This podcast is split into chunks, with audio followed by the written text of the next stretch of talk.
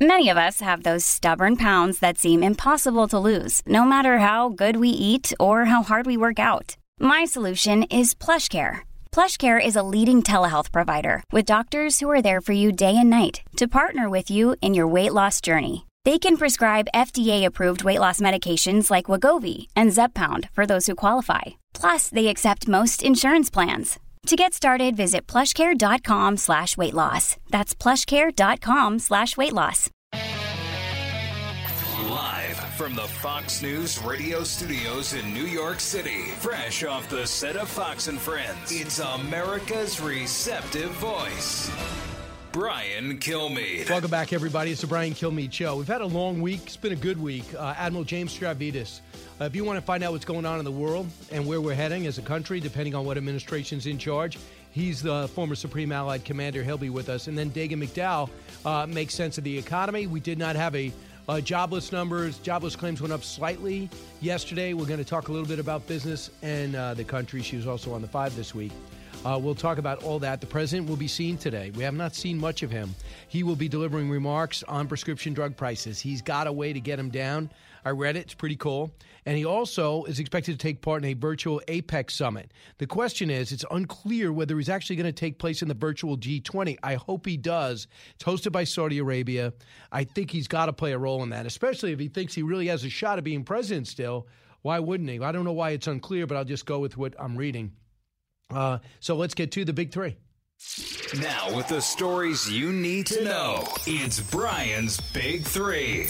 Number three. It's really incredible. We have two vaccines that are 95% efficacious, that are safe, and that appear to work in elderly. We're going to have tens of millions of doses by the end of the year, and this is really the light at the end of the tunnel. Admiral Brett Giroir talking about, wow, the cavalry is coming. Uh, the FDA approval could be within our show, meaning help is on the way. The military is ready to go. UPS and FedEx are going to help. Meanwhile, parents and kids, businesses and owners and workers worry. Is their state and their city, is their town going to shut them down? Also, gyms. Well, I believe staying open and living life is the only way to fight the China plague. Number two. But I think Joe Biden is right to say we should all make an effort to listen to the other side. But when you have a current president whose entire style is to fan division, that's hard while he's on the stage. Uh, it's not really his style. It's called fighting back. Uh, Barack Obama uh, continuing to be 3,000 feet above everybody else. Coming together, he says. President Obama says Joe Biden is bringing people together. Really? When? Uh, where? All I've seen is this radical, demanding, defiant squad and left wing demands and unrest. Good luck with that. Number one. Joe Biden is in the lead because of the fraudulent ballots, the illegal ballots that were produced and that were allowed to be used after the election was over. Give us an opportunity to prove it in court, and we will. Still fighting. The Trump team lays out their opening argument to overturn election results, but the problem is they only have two weeks max to come up with a closing one, and there is a long way to go. And just to uh, put it simply, where they are battling, the Trump team, Georgia, they finally finished their second audit. They lost a thousand votes, about roughly. Joe Biden lost a thousand votes, but they still trail by under thirteen thousand, about twelve. And then you have Michigan, hundreds of thousands. They got two delegates who are supposed to certify, decided they, they taught too much bad action to certify, so they're going to come visit the White House today. And then you have Wisconsin, where the president's asking for a recount there. And he just, you know, the president's also under the belief that just there's something going on here. And in researching it, uh, Rudy Giuliani, in a press conference that went on way too long, that was ill prepared, the presentation was terrible. If the substance is there, that's fine. But what you got to do, and he knows this, he's been doing this since the 80s. You come out, make it simple for the non lawyer, hit us with four or five bullet points, move. You have another lawyer, Sidney uh, Powell, came up after that. She was crisp. Er. And then you had uh, Jenna, uh, her name eludes me, uh, Jenna Ellis, who used to be on here a lot, now is working with the president. But I would love to see Jay Sekulow. I would love to see Pat Cipollone. Uh, those are the lawyers that have been so effective for the president. We'll see if he can put something together. Here's a little of Rudy, cut one. We cannot let this happen to us. We cannot allow these crooks, because that's what they are, to steal an election from the American people. They elected Donald Trump. They didn't elect Joe Biden. Joe Biden is in the lead because of the fraudulent ballots, the illegal ballots that were produced and that were allowed to be used after the election was over. Give us an opportunity to prove it in court, and we will. Well, you gotta. And if you don't quick, it's done. And I just don't I don't love the rhetoric thrown out without proof. To me, you don't call this unless you have proof. And I'm a guy that really wanted to see Donald Trump win. No question we'd be better off as a country. No question, if you ask me. We're seeing it with warp speed now. We're seeing it with the economy uh, starting to catch on fire again. And once warp speed comes in, look out. We're going to blow up uh, everything. You see now with terrible leaders Democrats are in the big cities, from Illinois, Chicago, uh, to uh, to Portland, Oregon, to uh, New York City, Manhattan, and then we have this terrible governor and awful mayor. That's that's the leadership we're going to be stuck with with Joe Biden. But you can't have a press conference and not give me some facts. So here's Sidney Powell, cut three. One of its most characteristic features is, its ability to flip votes.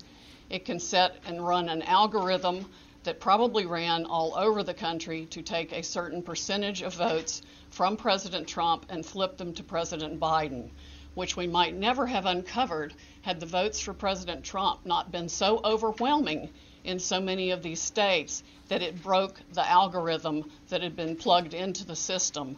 And that's what caused them to have to shut down in the states they shut down in. All right, we just need the proof on that. She's got nothing but credibility with me, which she did for Michael Flynn is fantastic, even though he's still hung up. But Ronna McDaniel backed that up. She's not saying the president won, but she did say this about Michigan, cut nine. Michigan, actually, we just had the Board of Canvassers meet in Detroit and 71% of the precincts in Detroit did not reconcile. So, what does that mean? The poll book said this many absentee ballots went out in Detroit, 100, but 200 came back. How does that happen in 71% of the precincts? So, the two Republicans on the board said, We're not going to certify the election. And they won and were invited to the White House. They're going today. So, the president's digging in, not done. Uh, meanwhile, Sidney Powell came out and made those allegations against Dominion voting systems, and they came out with a statement afterwards. They also said that she that uh, Cuba and Venezuela uh, are part of uh, the cabal stopping the president from winning. Dominion voting system says this the latest flood of absurdities is deeply concerning, not just for Dominion, but for all dedicated uh, for, for our dedicated state and local partners and the electoral process on a whole. Dominion is plainly nonpartisan American company with no ties to Venezuela or Cuba. Vote counts are conducted by county by county by election officials, not by Dominion or any other election technology company. Our systems support tabulation by those officials alone. Our voting systems are designed and certified by the U.S. government. Now, we, I told you about people having a problem with Dominion. I told you that Texas walked away from it. I told you that Amy Klobuchar, Senator Warner, and uh, Senator Peters of Michigan all said had problems in 2019. They brought up, well, why are we using this system? So I'm not saying I'm an election computer algorithm expert, but to throw that out and not have backup is to me an issue and puts the president out there. And if you're telling the president that he actually won and I'm about to have a press conference to show you, he's got to be let down today, although reports from Axios say that he was happy with it. Uh, and also, if you're going to dye your hair, uh, have a professional do it, especially if you know you're going to be sweating. Here is what Tucker Carlson brought up, and he's hardly a Democratic apologist. Cut five. So we invited Sidney Powell on the show. We would have given her the whole hour. We would have given her the entire week, actually, and listened quietly the whole time at rapt attention. That's a big story. But she never sent us any evidence, despite a lot of requests, polite requests. Not a paid. When we kept pressing, she got angry and told us to stop contacting her. When we checked with others around the Trump campaign, people in positions of authority, they told us Powell has never given them any evidence either, nor did she provide any today at the press conference. Powell did say that electronic voting is dangerous, and she's right. We're with her there. But she never demonstrated that a single actual vote was moved illegitimately by software from one candidate to another. Not one. So why are we telling you this? We're telling you this because it's true. And in the end, that's all that matters the truth. It's our only hope. It's our best defense. And it's how we're different from them. We care what's true, and we know you care too. That's why we told you. All right. So, you know, Tucker and Sidney Powell aren't fighting, but they clearly got on each other's nerves. Uh, I guess she was on probably ma- uh, with Maria this morning on the Business Channel, and she was mad at Tucker and said Tucker was rude. Tucker just wants the facts. I, I, I totally agree with him. I missed that part of his show last night. But now, when it comes to the facts, you have facts. The vaccine is ready. The vaccine could be approved sometime within our show. The vaccine, you're going to see images of it flying around the country. I can't wait. I know there's going to be challenges. You need two shots, and only 58% of the country said they'll do it. Uh, I'm not going to tell you what to do. That would fly in the face of everything I've been talking about for the last eight months, telling me how many people to have over at Thanksgiving, telling me not to have a Christmas, telling me I can't go to the gym and I, I have to sit a certain uh, situation. If I'm going to have a beer, I got to eat. I'm not going to tell you to take the vaccine, but I will say I can't wait to take it and I will take it. And I do believe in the process. And I don't believe it was rushed. I believe it was pushed forward in a very respectable laudable, historic way.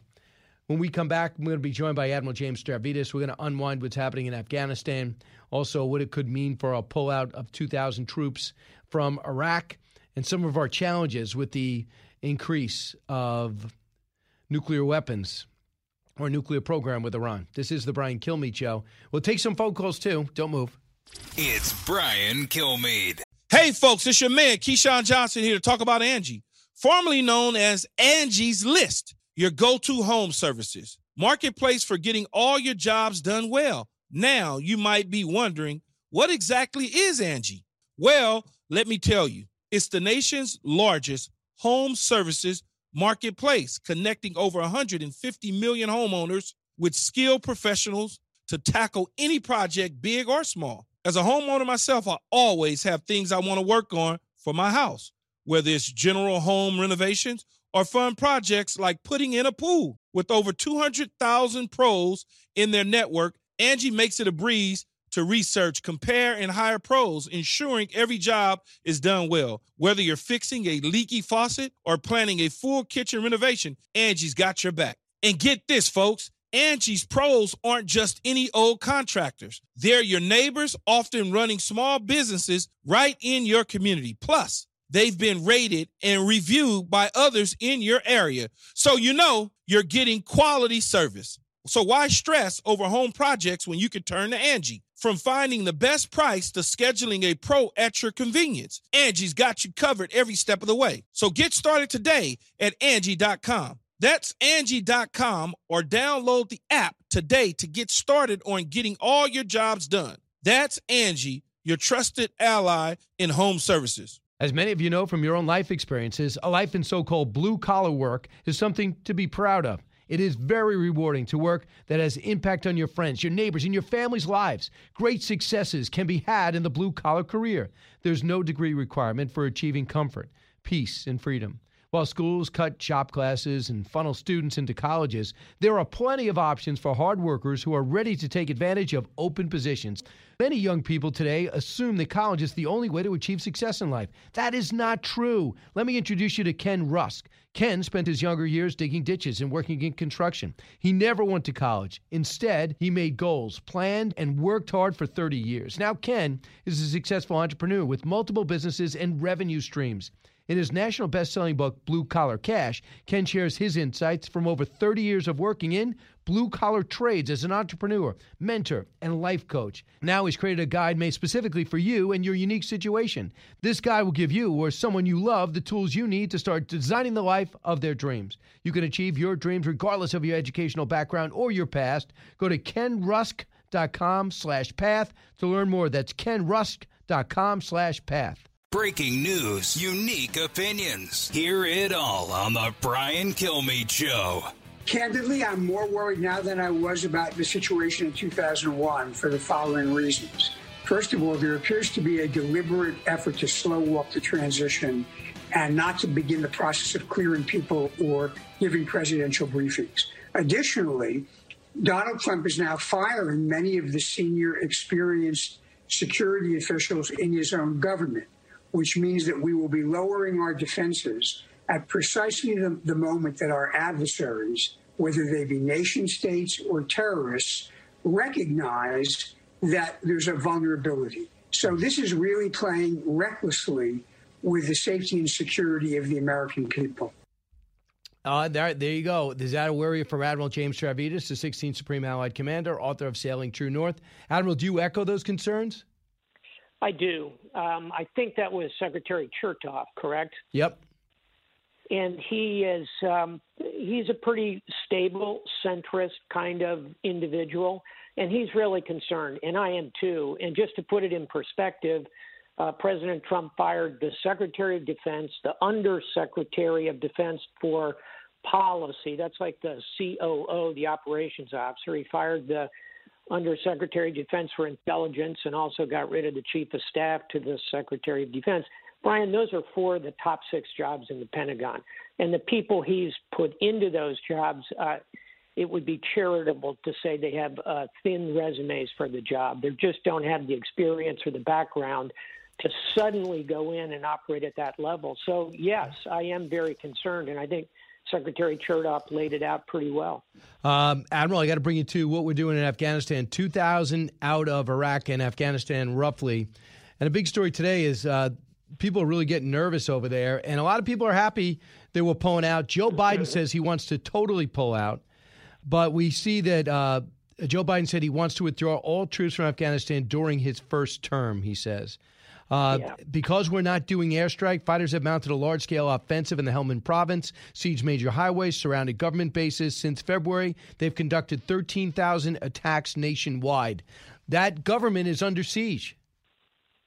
They are. And we ought to recognize, first of all, Brian, that we've already pulled out 95% of the troops. In other words, when I commanded that mission, it's a NATO mission, as Supreme Allied Commander in NATO, there were 150,000 troops there. So now we're down to about 5,000 U.S., 5,000 Allied troops. Most of those troops came home on the Obama watch. The rest came home on the Trump watch. Give them both credit. Now, um, that remaining tranche of troops is what provides, you mentioned the fighters. It also helps with the uh, training, it helps with the intelligence, the logistics. It's kind of the back office. We are not taking significant casualties because our troops aren't on the front lines. The Afghans are doing the fighting.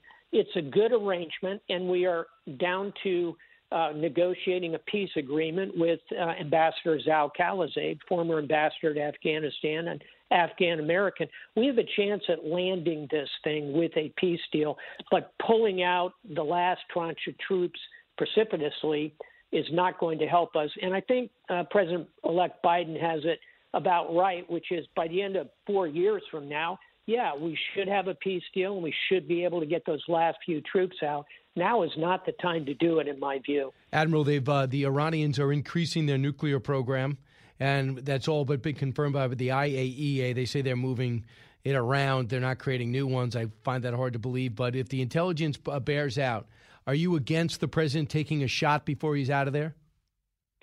I am, uh, simply because it, it would just inject a massive bolt of chaos into this already extremely chaotic transition. And it would, uh, in fact, trigger real responses back, probably directed against our embassies around the world. Um, we don't need that right now with 60 days left. What we do need is to think through what are we going to do the new administration about Iran. And I would argue do not jump immediately back into the old uh, and I think flawed nuclear deal, but instead don't go to Tehran, go to Brussels and get lined up with our European allies, then go to the Iranians and say, look, let's construct a new agreement. We can do it on the bones of the old one, but we have got to get uh, your behavior modified on ballistic missile activity right. and on terrorist activity. Admiral Nib, you know it's never going to work. You know that. they they get still gonna, I mean, it took you like five years to come up with that bad program. They're not going to come up with it now. I mean, especially after the, you have a new administration come in and reverse it. They got to say that. So I mean, I mean, we've been trying this since 1979. The question would be, what is different now? Yes, I agree with that. Two things are different now. One is COVID has knocked the stuffing out of the Iranians. They're having almost as big a challenge as we are here in the United States, and they are probably significantly underreporting. And then, secondly, their economy is in tatters because of the maximum pressure campaign of the Trump administration. So Yeah. I would argue it's worth at least trying Okay. and seeing if we can get a better deal. I have a real quick thing. China's blaming now Italy for starting the virus. They blamed Spain earlier. Now, I am so disappointed in our so called allies in the region going into a trade deal with China. Why are they going to a trade deal with China? They just poisoned 180 countries and never owned up to it. I think I'm with you. Out of the gates and ready to go. Hey, it's Hutton and Withrow. Hot Mike is here on the Outkick Network. We've got your afternoon covered with the latest sports discussion, and it's available wherever you find your audio. Daily analysis and news. He is hot. I am Mike. Actually, my name is Chad. His name is Jonathan, but you get the picture. We're going to bring it every single day. Whatever you want to call us, we'll respond to. We just want you to respond to what we're dishing out every day. And while you're here, we hope you subscribe to the podcast, like, subscribe, and share. on this one. This what you're talking about, of course, is the Regional Cooperative Economic Partnership (RCEP), which brings together virtually all of our allies with China. The problem uh, is they have to trade with China; their economies need it, um, but. Here's what the United States failed to do. We walked away from the Trans Pacific Partnership four years ago. Um, I think we can recover this. But yes, China has taken a step ahead of us, and we should be uh, annoyed with our allies and asking them, why are you doing this in the middle of uh, this moment, particularly coming off the back of the pandemic? I agree with you. Admiral, uh, have they approached you about joining the Biden administration if they take over? um, Brian, that's a good question for you to ask the Biden transition team. I'll leave it at that. oh wow, I'm gonna I'm gonna probably do that. One eight hundred Joe Biden. See if he picks up. Uh, Admiral, thanks so much. Have a great Thanksgiving. Okay, Brian. Talk soon. Thanks a lot. Bye. You got it. Uh, back with Dagen McDowell and your calls in just a moment. You listen to the Brian Kilmeade Show on a Friday, and I'll be honest with you. I thought about it. You should not turn this off ever. Get this and all your favorite Fox News podcasts ad free on Apple Podcasts with Fox News Podcasts Plus. Just go to foxnewspodcasts.com for all the details.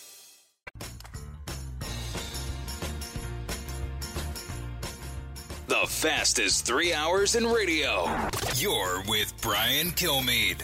But I think Joe Biden is right to say that we should all make an effort to do our best to lower the temperature and listen to the other side.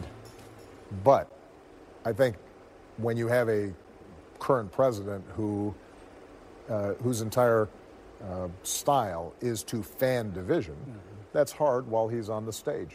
Yeah, that is uh, President Obama, who relentlessly criticizes uh, his successor, unlike George Bush, unlike Bill Clinton, unlike just about everybody in our lifetimes. That's exactly what's going on. Uh, Dagen McDowell joins us. If you're smart enough to get Fox Nation, you could see she's actually in studio, but she's at least six feet away. She wanted to be further away, but I couldn't take down a wall in this brief period of time.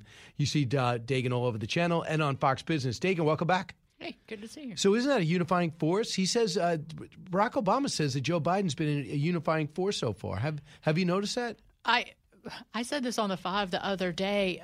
President Obama is terrible at humping his own book. If he's talking, if he's talking about President Trump constantly, how's he selling this like volume one of fifty that yeah. he's written about his time in the White House? And Twenty nine hours of audiobook. Twenty nine hours.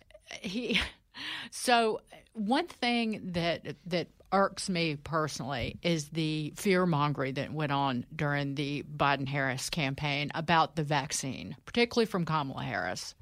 We've got two vaccines that'll probably be approved in December. Millions of doses No, going today. out. Well, if the application goes out today, why can't we hear today? they have to review the data, the efficacy and the safety data. Now, there a lot of politicians, particularly on the left, get this wrong. All of these vaccine trials have independent data and safety monitoring boards that look at the t- data as it comes in to make sure that they're safe. We we could, I think it'll be early December before they start ship before the, the va- vaccine gets to people, but Biden and Harris frightened people and fomented distrust in this vaccine simply because President Trump is in the White House. Kamala Harris did it over and over again.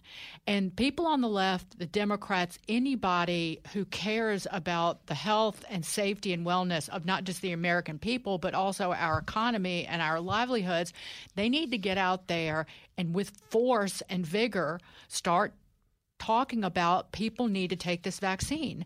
They, they sounded like some of them anti vaxxers during the presidential campaign. And maybe that kind of fear mongering helped them win an Right. election, but it could kill people. Oh, well, Cuomo's the worst at the worst period. Don't get me started Uh, but- on him. But so I want to talk about the unifying force that is Barack Obama creating Joe Biden. Listen to how he's brought the Democrats together. Listen to how unified they are. This is Ilhan Omar yesterday, cut 15. some of the leaders within the Democratic Party, or even some of our colleagues who are um, freshmen, talk about us getting back to basics. Saying, you know, the squad, Alex, Ilhan, Rashida, all of you have to stop talking about everything you talk about because we need to get back to basics. So I was confused because I thought, what is more basic than fighting for clean water? What is more basic than fighting for a breathable planet? What is more basic than trying to make sure we get health care for people? Your witness, Joe. Uh, go ahead. That's that sounds so unifying. Democrats. He's called out Democrats. Because, well, I, I sometimes think that these members of the squad just say outrageous things just for the attention. Um, it's like exposing yourself on Instagram and showing your body parts that you wouldn't even show your own mother. That's the equivalent of it. The the Democrats, one like if they kept their seats or picked up seats, it was despite what these individuals have been talking about. The, the Medicare for All was getting rid of Medicare as we know it and outlawing private health insurance. Our nation talk to anybody who works in the oil industry. The reason that in Texas that the Republicans did so well is because the Green New Deal scared the bejesus and the transitioning away from the oil industry comment from Joe Biden scared oil field workers so much. And yes, many of them Latino because those are good paying jobs and they were simply frightened that those jobs would go away. So please continue with this far left radical agenda because it's hurting you. Right. Why I suspect like Nancy Pelosi is going to have the slimmest majority since what the turn of the last century. Yeah, before World War One, uh, 1919, they said. So, a couple of things. Number one, if I'm Kevin McCarthy, I'm renting the stage and the microphone for them. The more they talk, the more chance he has of being speaker. Here's more from those dead squad. They sound so unified, right? Barack Obama cut 19. I don't want anybody here to think that we're not winning. Because let me tell you something, we're winning. It's working. It's happening. That's what our next move is. It's to make sure that the Biden administration keeps its promise. We know that we don't just make that demand and walk away. We have to organize for it. Hmm. we have to bring the heat for it. I urge you all to continue raising this issue because we hear you, we are here with you, and we stand by you. We're going to make sure that the Biden administration sticks to our timeline, is moving towards our timeline. And so I ask all of you do not move from the needle. Do not. We are more than them. Great. And by the way, they're talking about them or Democrats, right? And that's Tlaib, who can have a rational thought, who the more she talks, the more crazy she sounds. Remember, she's the one we're going to impeach him, whatever. And remember the crazy scene when he was a candidate, Donald Trump? This, this is what Joe Biden's got to deal with. He unleashed this. But he actually benefits from what happened in the congressional elections because the American people turned against this rhetoric, this lar- narrative from the left. Here's some of the stats that were laid out in the Wall Street Journal recently. The Democrats lost a couple of seats in South Florida. They lost seats in at least California. They failed to pick up any seats in Texas, Ohio, or Florida. And there were some 26 seats that um, that Democrats, at least, so more than two dozen, that they won with 52% of the vote or less, despite having a massive fundraising Yeah, advantage. They are killing their party, and because of their ego and arrogance, they actually don't care. Andrew Garbarino, whatever, he's got a 16 point lead. They haven't declared him the winner. I'm not sure. He's going to replace Peter King, and they hold that seat. And Lee Zeldin's up by 17. So they were at 205 now. They're going to end up with 210. They could, they could end up with 210. That means Nancy Pelosi, if, if, the, if the Republicans are smart enough to take both those seats or one of those seats, and then Pelosi's only got four or five votes to play with, this is a brand new ball game. We might actually, this is what I think is going to benefit the country. Do you, you follow sports? Uh, duh. Who are you talking to? Of course I do. Okay. There's nothing better in sports. The thing that fuels sports radio are trades. And you know, you go, oh, I t- how could you give up that quarterback for a third round pick? He's 33 years old. How could you possibly uh, go for you know give up these draft picks? Why are you tearing this? this what we're going to get to, maybe out of necessity, is we're going to be debating policy out of compromise. We're going to be talking about Social Security re- reform, and you're going to be saying, well, this is what's bad the Republicans did, this is what bad what Democrats did. We're going to talk about immigration reform. This is what the Republicans got, this is what the Democrats got. They got killed on that deal. They got they got the best of that deal. That's going to be what could be fueling our network now. I could be living in a bubble, but they might not have a choice because you can't get anything done because you can't get your obviously your own party to agree to anything, let alone the Republican Party. So you're going to have to give the Republicans some of what they want. Uh, maybe McConnell's got to give the president, uh, if it is President Biden, if it's not, if it is President Biden, maybe give in a little in order to get this. I'd be excited to see that, but Nancy Pelosi failed. I mean, and this hurt the Democrats in the election too. Just failed to negotiate a stimulus deal, and if they had gotten something done, again, she said no to what one trillion, and then one and a half trillion, and then one point eight trillion. She said no to all of that. So. I don't know where we go from here because, quite frankly, the economy with jobless you know- claims. clip- but, but you know who wants it? A lot of Democrats do. Yep. So if the Democrats want it and they say, listen, uh, I want this, I told you I want this. Well, Abigail they'll- Spanberger gave him a mouthful about Yeah. that and defund the police and the green agenda hurting. I mean, hurting And her and so many others. Now defunct or deposed Max Rose was one leading this this so-called moderate charge to say we want you to write a check.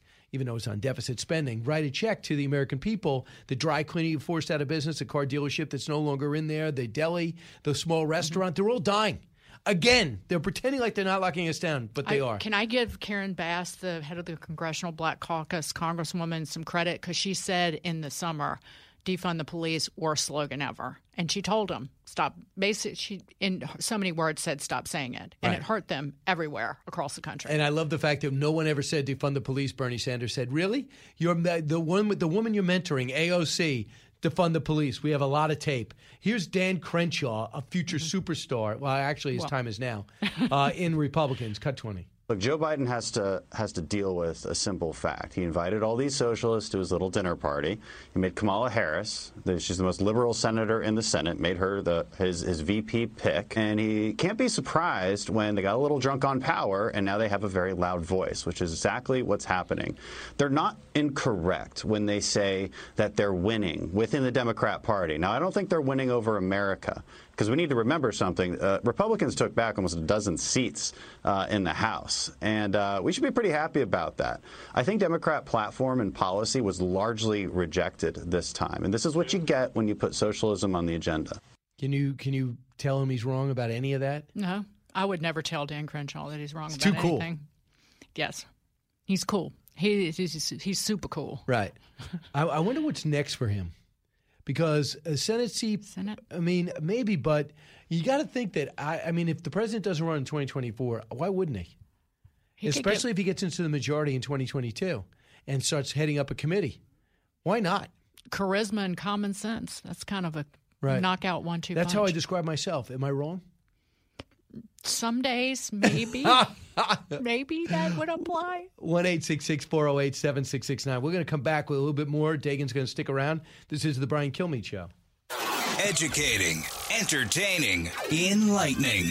You're with Brian Kilmeade. Living the Bream is a podcast hosted by Fox News Channel's Shannon Bream, sharing inspirational stories, personal anecdotes, and an insider's perspective on actions and rulings from the High Court. Subscribe and listen now by going to foxnewspodcasts.com. America's listening to Fox News. The talk show that's getting you talking. You're with Brian Kilmeade. Rudy Giuliani's hair dye started to run down his face. Why is he dyeing his hair at this point? Like, is that spray on brown hair making anybody out there think, wow, what's Rudy Giuliani now? What is he, 25, 26? It was uh, it was a theme on every single monologue. James Corden just now. As soon as you saw the brown hair dye going down the cheeks, Dagen McDowell, what are you thinking? What what are these unfunny people going to do when President Trump's not in office? I, I think know. it's I think everybody watching was like, "Oh, well, that's kind of a that that's unfortunate that that was happening." But President I don't know if I should say this. I'm not speaking for President Trump, but he is a master showman. And he was he's great at producing television as he did before he ascended to the highest office in the land. And I can't imagine that he was watching that and was impressed with the performance because that's too long. That's something that Yeah. you, that doesn't happen. It's just again anything that happens that's a distraction from the message is never good. Oh, absolutely. You just don't. Yeah, you don't want people saying something like. That's why it would bother me so much in the vice presidential debate when they kept focusing on the fly. I'm like, Vi- um, Pence won. He came and he knocked it out of the park. But what did everyone talk about? Oh, the fly and this. So that is, that is indeed the issue. So the president is fighting mm-hmm. in Arizona. He is fighting in Michigan. He is fighting in Georgia. Now, Georgia, they just did a recount. They picked up, the president picked up about 1,000 votes, but he's still 12,000 out. At what point, they say December 6th is the day that everybody's got to get rid of all their challenges. And they say December. Uh, December 14th is when electors have to officially cast their votes. Do you Right. believe the president's going to be fighting up until then?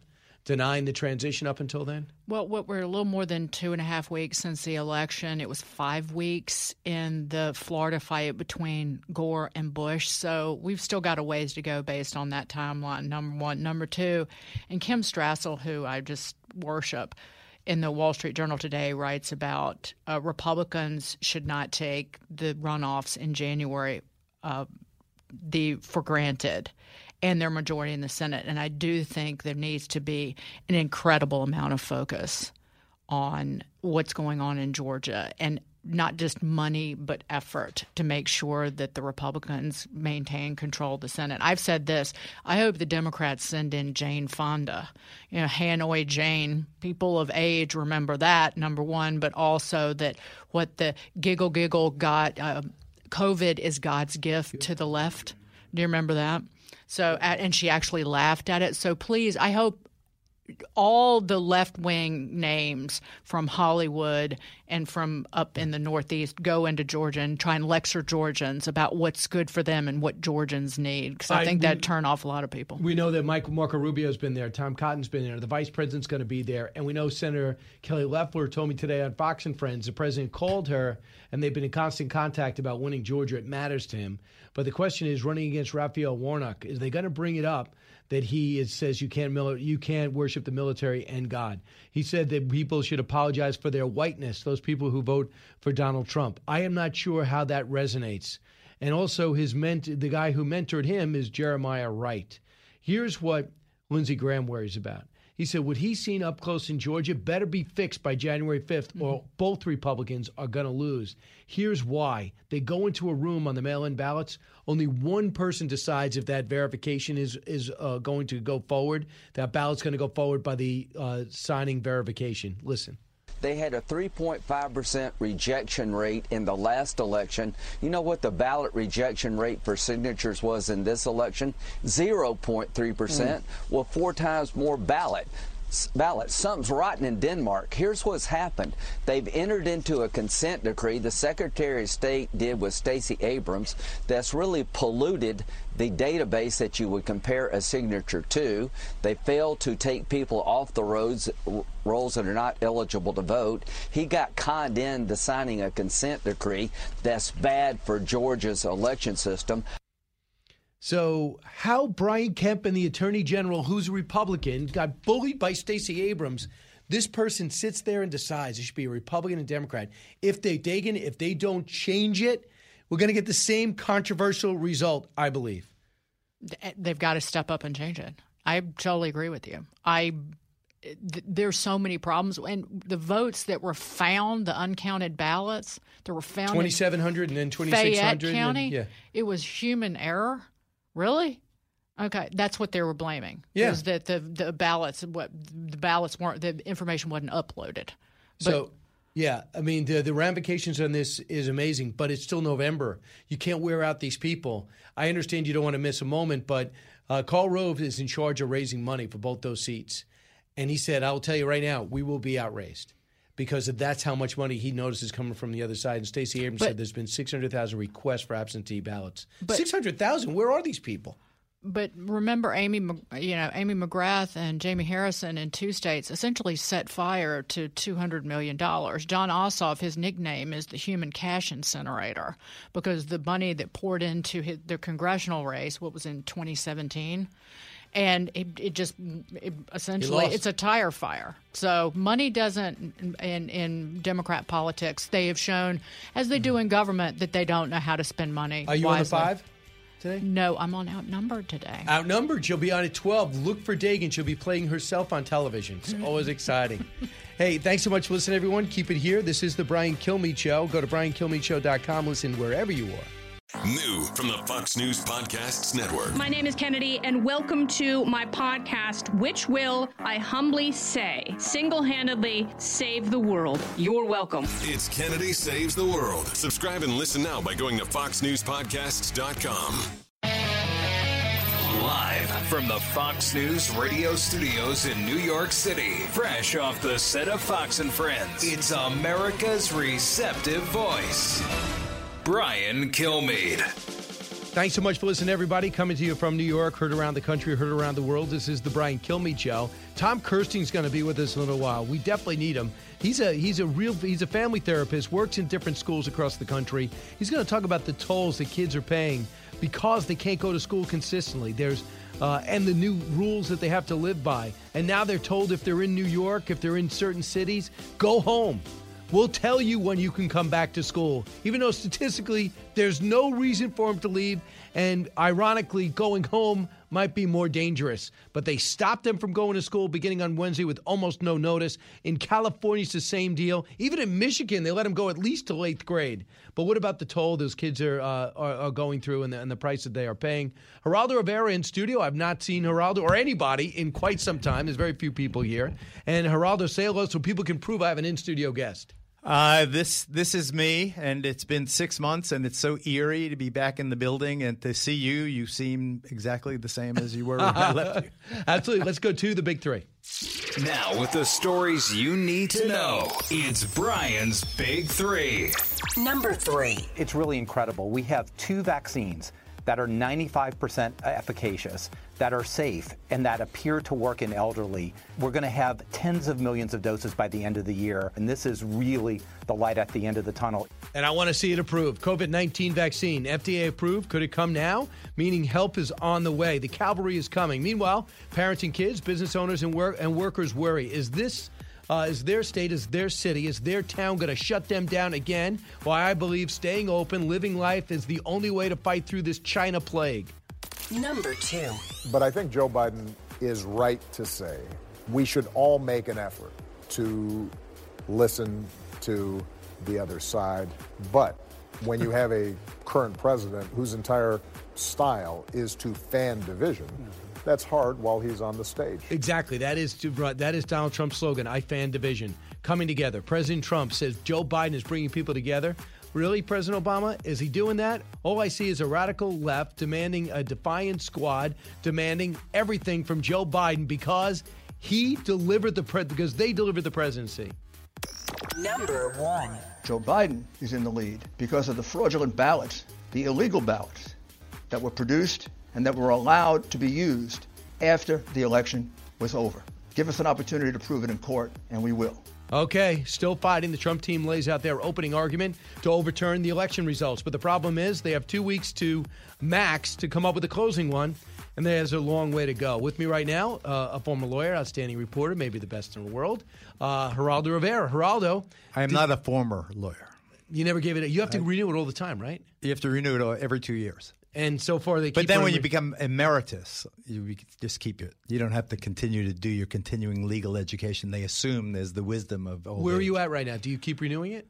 Oh, I am emeritus, so I am a permanently licensed New York attorney. Okay, good. And admitted to the Supreme Court bar. Wow, of the United fantastic. So, do you watch the uh, two-hour presser Uh, yesterday? Will char- I, I will charge you for this con- I know. I, consultation. I know. I always get an invoice at the end, and now I'm so glad it's it's direct deposit. I can use I- PayPal. I, I miss you. You're so you're so charismatic. You're so ebullient. You've done so much with this show. I'm so proud to be your friend and to watch you. And you were here from day one with the show. from day, from day one. I think you had like uh, no stations. uh, the station in Topeka, maybe. Right. But now we're on your your favorite station. Nothing W- got anything wrong about Topeka. because we love Kansas loves Fox. Love by the way. Kansas. Kansas loves Fox. Yeah. Steve and, Busey. and now we're on WABC uh, in New York. How's that going? It's going good. How do you think it's going, Allison? We're on WABC now, right? It's going good. Give it a little ID. I- Yeah. I, love that station. 77 WABC, and you can get it on the stream. But uh, yeah, we, we love coming on. But enough Uh, about us. But but Geraldo, what did you see yesterday? I, I didn't see any evidence yesterday. I saw allegations coming forward, if proven true, would be devastating to our electoral system and give the president a win. But what's the next step? You're too good a person to look at that event with Rudy Giuliani and uh, Sidney Powell yesterday with anything other than just sincere, uh, you know, reporting and you play it straight. I look at it and, I'm, because I'm old and I don't care anymore about what people think about my opinions. I have to tell you, I was I was embarrassed by that presentation. I remember Rudy Giuliani when he was the best uh, prosecutor on earth, sharp as a tack, a, a man who went after bad guys and you know rolled them up. Uh, and then as mayor, crime fighting mayor, and what he did to bring this city back, America's mayor from 9 11 and so forth. And then uh, see that thing last night, uh, to watch them, and they, they, this forward here and it there, and the uh, you know the elephants voted and the dead people voted twice, and uh, you know, and that's the opening argument that you're having an open opening argument two weeks after the election Uh, as states are certifying their results come uh, this is a uh, stop with this burlesque. This is destroying the the very vibrant, vital legacy of Donald Trump, the 45th president. What he did was to to re- get these trade deals, uh, this uh, these peace treaties, the economy, to resurrect the you know integrate the economy and minorities getting jobs like never before, and to get Operation Warp Speed to have all these vaccines now within a year, and and we have everything to be so proud of. And he lost a tight race, and it's too bad, and our hearts are broken. But to go on with this burlesque uh, conspiracy theory, Hugo Chavez and uh, Clinton Foundation and George Soros and uh, what's next? Uh, Elvis and the Tooth Fairy. It's uh, it's it's appallingly embarrassing. We have to give it up, and I wish the president would listen to me. Uh, you know, it is enough already. You don't make opening arguments two weeks after an election and expect people to take you seriously. I hear you. And, and the thing is, I was extremely disappointed because I feel like the president's being let down. And that's just it. When you trust somebody, and for example, if you called up the president and said, Hey, uh, Mr. President, I, I picked up fraud in four different states and I, I would love to lead your legal team, he'd probably say, Yeah. And then if you went up and did it and you just were just, it would act like a pundit rather than a lawyer, you have totally let him down because he trusted you. And Sidney Powell, I know nothing except for good things about her. Here's a little of what she said, but I had to wait 45 minutes for her to speak. If you go up there, Aldo, Rudy's been doing this since the 80s. Quick bullet points, boom, boom, boom. This is what I'm pursuing. This is what my concern is. Now here's Sidney Powell. Here's Jenna Ellis. Boom, boom, boom. Let me know. You can't leave those reporters out there with a with an easel and a and, and a piece of particle board. But here's Sidney Powell. Cut three. One of its most characteristic features is its ability to flip votes. It can set and run an algorithm that probably ran all over the country to take a certain percentage of votes from President Trump and flip them to President Biden, which we might never have uncovered had the votes for President Trump not been so overwhelming in so many of these states that it broke the algorithm that had been plugged into the system. And that's what caused them to have to shut down in the states they shut down in. And he's talking about the Dominion software. I should have intro- introduced this I better. don't know what the hell she's talking about. The Dominion software. Did she check a algorithm? What were computer scientists did she consult with to say that the algorithm was broken in some states? It's such malarkey, and I'm being kind about it. I all I know about Sidney Powell is that she did a good job with General Flynn. Who- Who was totally screwed, and I hope is totally pardoned by uh, Donald Trump before he leaves office. So I'm, I'm sure she's well motivated. But this is crazy time. This is absolutely crazy time. Everything is a fraud, fraud. There's fraud here, fraud here, algorithm here, and this, and the communists are involved, and this and that and the other thing. And that yet they dropped the lawsuit in Michigan, they dropped the lawsuit in Pennsylvania. Uh, you know, if you can't go to a court and say there's fraud in this election, Your Honor. So the judge says, "Yeah, where's the proof?" Well, Your Honor, you've got to get the people together and the FBI, and uh, that's not the job of the court. Is not there to be a referee on your musings about whether an election was legit or illegit. You've got to come with specific proof. Here's the evidence. Here's the case. This is the cause of action. Here's my presentation. Then there's a defendant. Who's the defendant here? The defendant responds. The judge and jury listen, and they make a, a- an adjudication. Not this. Uh, the, the Hugo Chavez, really? You know, I I, I said uh, on uh, Who's been dead? He used to lead Venezuela. Yeah, he, he died in 2013. But I met him in 2002 when uh, the, he was uh, a military guy who had a coup, and he, then he was popularly elected. But he's the he's the father of communism in Venezuela. Yeah. He, he tore down what was a very prosperous middle class country and made it a beggar. Terrible nation. person. A terrible person. But he could not make the red lights work in Caracas. He has to import, or his legacy, his heirs have to import gasoline, even though Venezuela is the richest petroleum country in terms of its deposit on earth. They still have to import gasoline from Iran. To think that Venezuela is our new boogeyman is so embarrassing. It's so insulting. You know, it's a, it's it's where it's like they're smoking dope. It's the, it is preposterous and embarrassing to the president's legacy. I I want to. He's done so much, and he can run again. He re the, the one thing he he did, aside from everything else, he remade the Republican Party. He did. He created a new political force on earth, a force of working people allied with other intellectuals and th- others to to represent in a multicultural, integrated way the aspirations of the American people. And he did that. He took the elite, snobby Steve Schmidt dopes from uh, what that psycho group. Uh, what do they call themselves? Uh, the, uh, the Oh, the Lincoln Project? Yeah, the Lincoln Project. you know, he he Trump did some great stuff, and he is really tarnishing his legacy by insisting on this and this nutty stuff. Absolutely. Geraldo uh, Rivera not on board with the presentation yesterday unless they come with some uh, more evidence. Meanwhile, bringing up uh, Operation Warp Speed, it's definitely noted that Operation Warp Speed is producing a vaccine that could possibly save the world, and we could have two, maybe three. Johnson and Johnson's on the precipice too. Mark Thiessen brought that up on Special Report last night. Cut twenty eight. Operation Warp Speed is quite literally the greatest public health achievement of modern times. To plan and distri- for the for the development and distribution of a vaccine for a novel virus in a matter of months, literally by by next year, we're going to have this thing distributed so all the at-risk people are, are, are vaccinated, and most of the country can be vaccinated within within months uh, from now. That is an unprecedented achievement. If we had known this information and had been able to present this to the American people this way, we'd have a very different election result. If it came out two weeks ago, and I think upon further review, Geraldo, you're going to tell me that they would not have had this the same results from the test before the election. Don't you think there's something to that? I think it's awful. They had to know. The guy at Pfizer had to know. The people at Moderna, they had to know. The bureaucrats at the F- FDA, they had to know.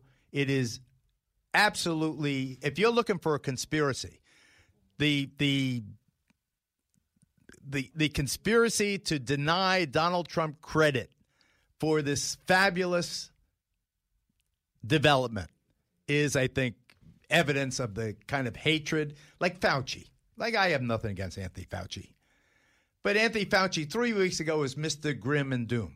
He was, uh, you know, maybe we'll have a vaccine, maybe, uh, you know, 2022, uh, maybe it'll be, but, but finally, maybe sometime. And then two weeks later, it's, well, this is great and it's uh, fabulous. Cavalry's coming. We- yeah. His And- word is the cavalry's coming. And it's, uh, I, if I was Donald Trump, I would be very angry. When we come back, opening up the schools in New York City, they're shut down. Uh, they're shut down in California. Uh, what about you in your town? It could be coming. After all, the cases are rising in all 50 states. When we come back, Geraldo Rivera weighs in on the rant that Governor Cuomo insincerely bestowed on two reporters, one Wall Street Journal, one New York Times. You're with Brian Kilmeade. From the Fox News Podcasts Network. I'm Ben Domenech, publisher of The Federalist, and I'm inviting you to join a new conversation with the smartest thinkers out there about the country and where we're going. Subscribe to the Ben Domenech Podcast. Subscribe and listen now by going to foxnewspodcasts.com.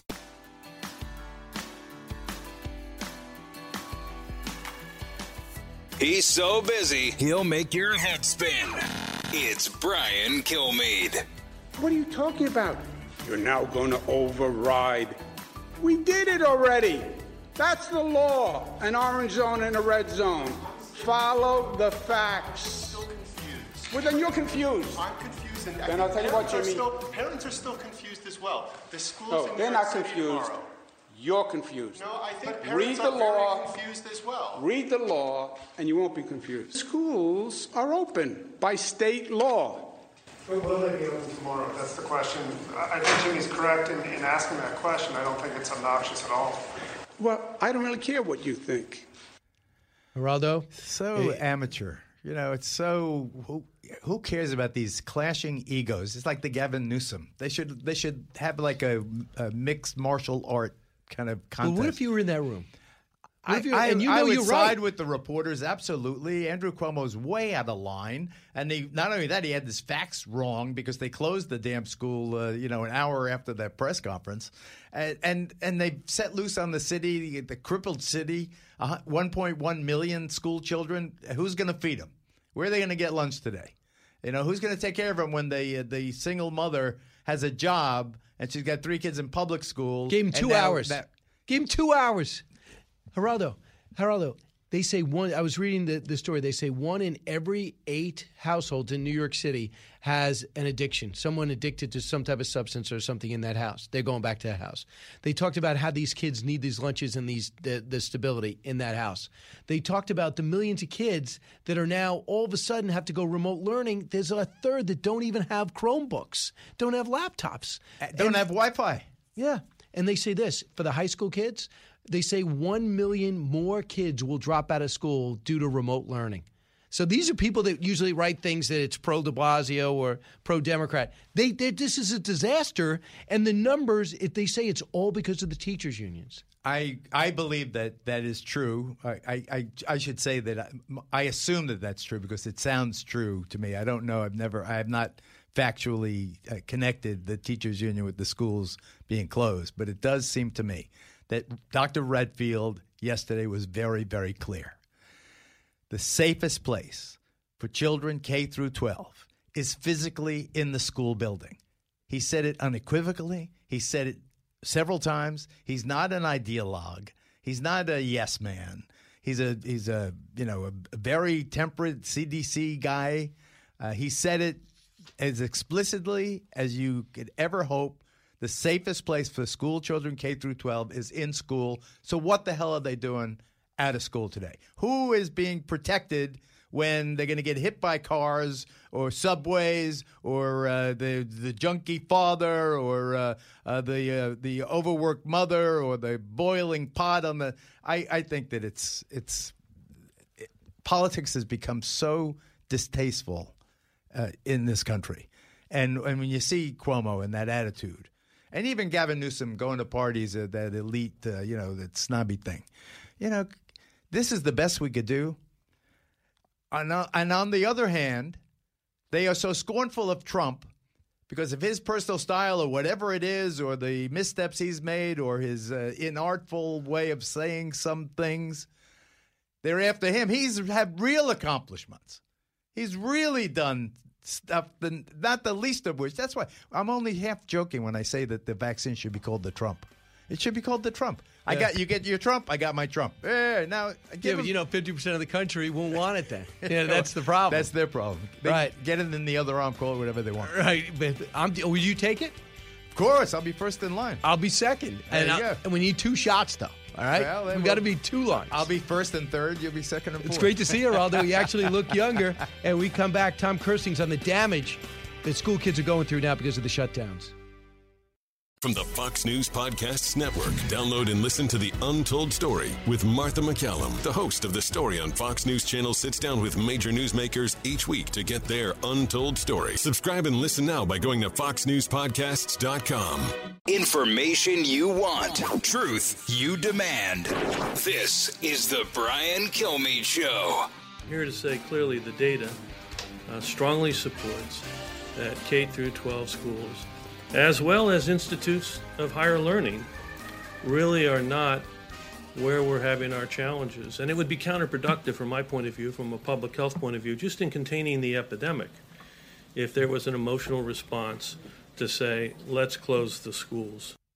Uh, there is a let's close the schools, and there is outrage. And I don't know if anybody said, Are you a Democrat or Republican or who you voted for? That's called My Kid Needs to Be in School. And because the virus is going up, they quickly say, Everyone back to your bunker. Thomas Kersting's a family therapist, author of Disconnected How to Protect Your Kids Against the Harmful Effects of Device Dependency. And he's an expert uh, with kids in schools. And Thomas, welcome back. Hey, Brian, how you doing? Thanks for having me. So uh, this is a brand new question that's happened over the last year. When kids don't go to school, what price do they pay? And what about the decision to go against CDC regulations, for example, in New York and in California, and just send kids home? Well, let me tell you something, Brian. The price they pay is this: they fall back ac- academically. We know that. But as far as me as a psychotherapist, I'm, I'm I'm really concerned about the social and emotional development because kids need to be with other kids face to face. That's how you learn. That's how you develop the skills that are going to be necessary to communicate with other people, to cope with life's adversities, and to make it in the real world. Now, why you know these these elected officials would would uh, swiftly close down schools is be is beyond my imagination. Is I, I mean, perhaps it's a control issue. I mean, you look at you know Gavin Newsom, you know, out in California shuts down the schools, but you know he's fortunate enough where he has a child that can go to a private school. Yep. And um, you know that's hypocrisy. Why is it that the Catholic schools are open? Why is it the private schools are open? What is the calculus there, Thomas? Well, the only thing I could think of is, I mean, you know, gyms are open, uh, restaurants and bars and so forth, right? Um, perhaps these people that are making their decisions, we know for, you know, we know that Gavin Newsom is one of them. You know, his kid gets to go to school, others don't. And here's another here's another issue here, Brian, that, that nobody's really talked about. New York City alone has 114,000 homeless children, many of whom live in shelters and, and temporary housing, and they lack the Wi-Fi capability, the tablets, the physical space to learn. So once again, here we are. The, the less fortunate are the ones that are going to be holding the leaky bag. Yeah, uh, and they're the ones who might not have the Chromebook. Uh, they might not have the family structure. Uh, we know that in a lot of these adverse or lower working class situations that get supplemental incomes, they they they their solace is school, and their great meal is school.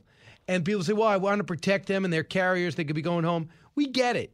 Life is full of risks. This is not worth the risk. And I was also there's another theory: the private schools don't exist if people don't go. So therefore, if people if people want to go to your school, you better open, or you're going to lose that student. They have options. So now they're working to stay open for the students that are paying. Yeah, exactly, exactly, and it's crazy. And, and another thing here that I'd like to talk about is, um, you know, you know, the book you just mentioned that I wrote. I've been, you know, lecturing on that topic about technology and, and everything it's been doing to kids for so many years in terms of anxiety disorders, depression, the suicide rate. Now, all right, check this out. Now, big tech has a tighter grip on the minds of our young kids because they're going to be in New York City as an example. Those that that that that can are going to be sitting there staring at a screen all day. Okay, and what I've seen in my private counseling practice, talking to a lot of middle school and high school kids uh, over the last few months, is that their phones are next to them while they're doing their online schooling. And like every five or 10 seconds, they're getting distracted by a social media alert. Good point. And they're dividing their attention between the teacher trying to teach and their devices. So now here, here we have big tech that's kind of controlling everything, you know, in our society right now is now got its grip on our kids. That's what really bothers me. Here is an outraged parent cut yesterday in New York City, cut 31. We got the PPE and we got the ventilation and we got the testing. For once since March, our kids were able to go to school every day, get a little bit of life back, get their friends back, and get their learning back. And now they're not. And they said it was because the hospitals are overrun and they're going to come back and get grandma sick. The hospitals are not overrun in oh. New York. No, exactly. You know, talk about getting grandma sick. So, you know, Thanksgiving's right around the corner. My parents are in their 70s. We are going to have a small little gathering. My dad isn't in the greatest of health. So we made the decision. We're just not going to go see my parents. We told my dad, you know, let's we could skip Thanksgiving. I mean, they live 10 minutes away. We see them all the time. Let's just make it a prudent decision. And I think, you know, all of us, and, and here's the problem I have with a lot of these decisions made by the higher ups, is that it's almost like, you know, they're looking at society saying, you know what, you're not smart enough to make your own Oh, decisions. So we have to make them for you. And look at these guys aren't smart enough to do anything. They're still getting paid. There's no sacrifice, zero sacrifice. In fact, the governor was giving himself a raise. Do you believe this? Here's Yeah, I know, Rashawn. saw that. Yeah, Mhm. Reshma Saujani, founder of the Girls uh, uh, Who Code, uh, talks about the risk that's taking place now. Cut thirty. We risk losing an entire generation to the pandemic, not because they got sick, not because our hospitals were at capacity, but because our leaders and our legislators couldn't find a way to keep the schools open or give them high speed internet or a device. And that is outrageous. And I am ashamed. Shut the bars down. Close the restaurants. Close the gyms. Ban indoor dining. But do not close the school. I now have a news for you. Leave them all open and deal with it with the regulations and protocols. In Long Island, uh, they didn't set a 3% infection rate, they have a 9% infection rate, uh, a seven day average of 9%. If they hit that, then it's going to be maybe shut down some schools. They already shut down all sports. Why? 20 miles away is at 3%. They say it's about the teachers' unions. Yeah, well, if that, you know, that there, there may be some truth to that, Brian. You know, I, I, I actually worked in education for 25 years. I retired recently uh, to focus exclusively on my private practice. And, um, you know, I have talked to some colleague friends of mine, and, you know, they say it's pretty awful right now, you know, going back and forth with the, with the online learning and so forth. But the problem is that the teachers union, I believe, is the biggest union in, in the entire country. I think there's, what is it, 3 million uh, individuals or something? But I might be wrong on those numbers.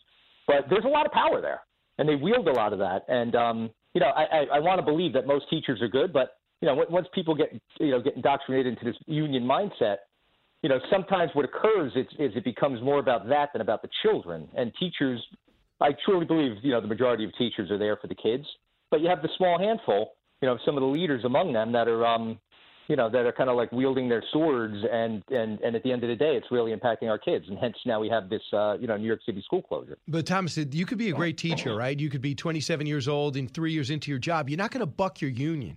They're not looking for your voice. Now, if you are 70 years old coming off cancer surgery, I think I would do a fundraiser to make sure you still get paid and and let some person younger take over until the pandemic is over.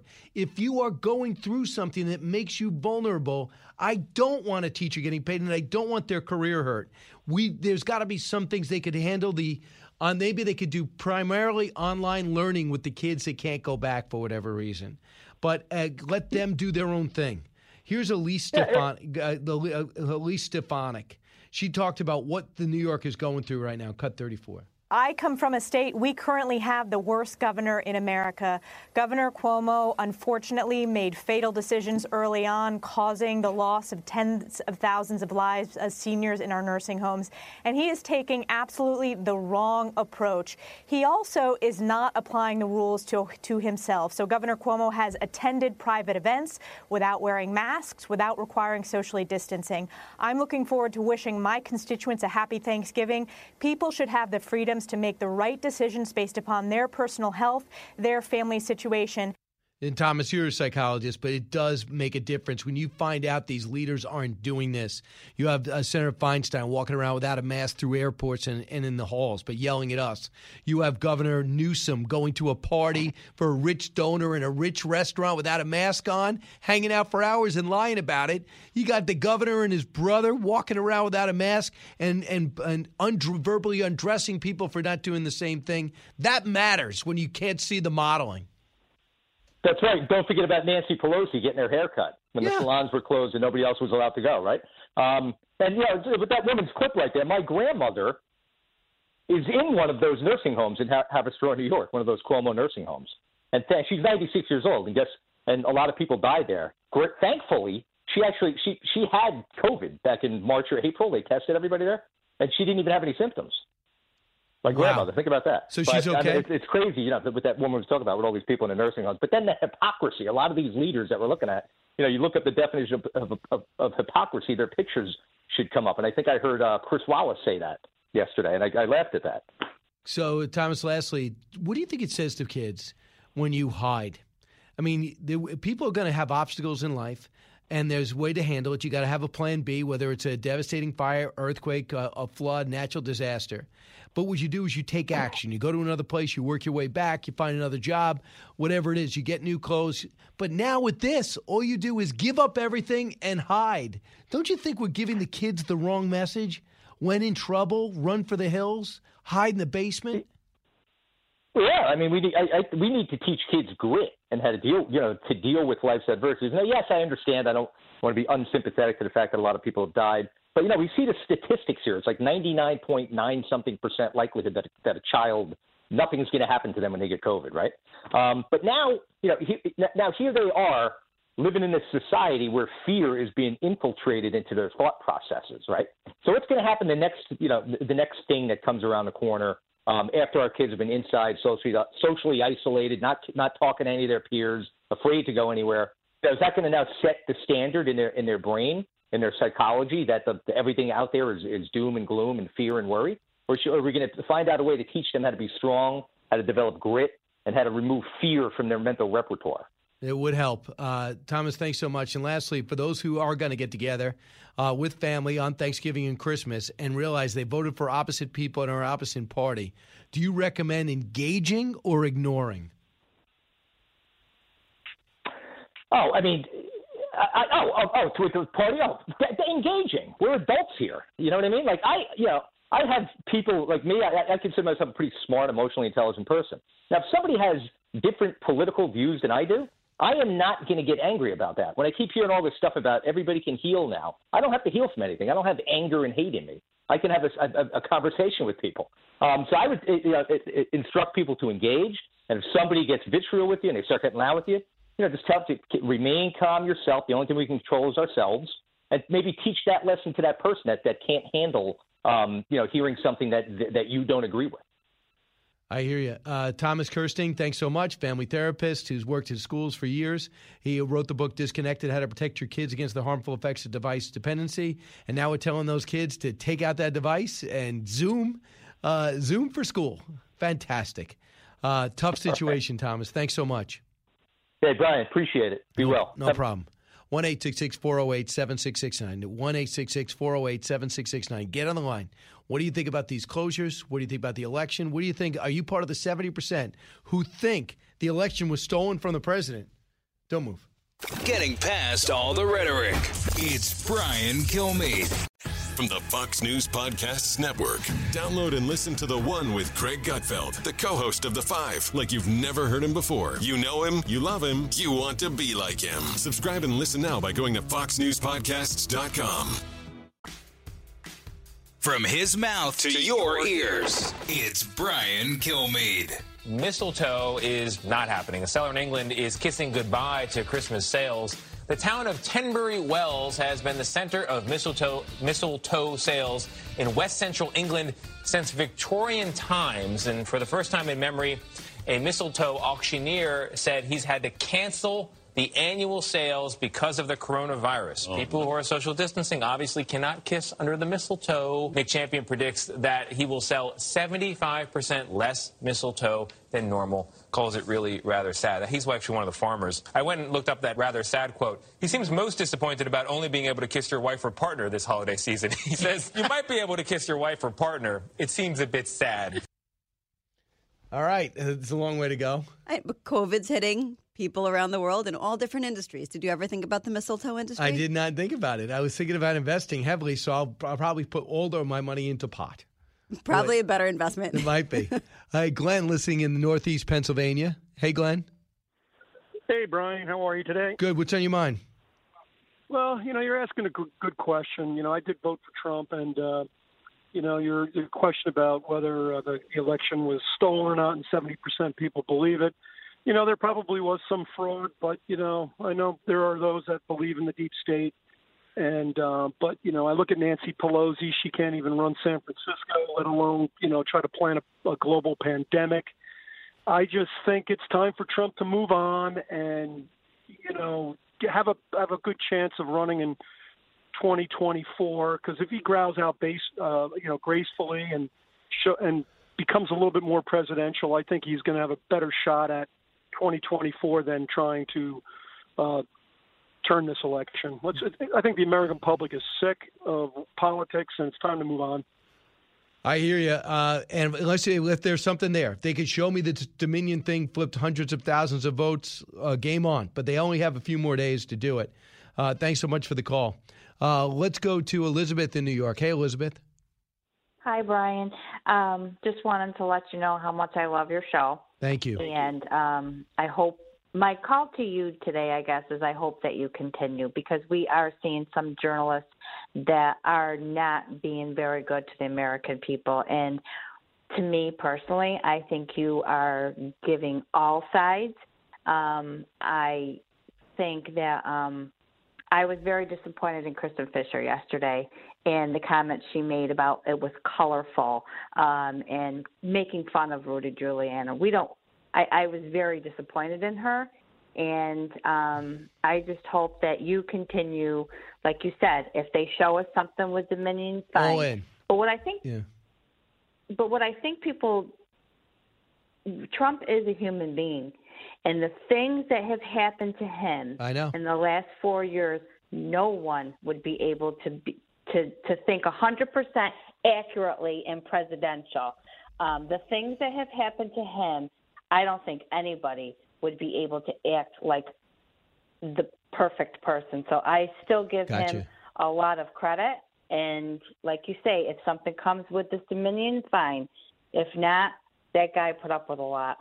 Let's find out if there's more to know. More to know.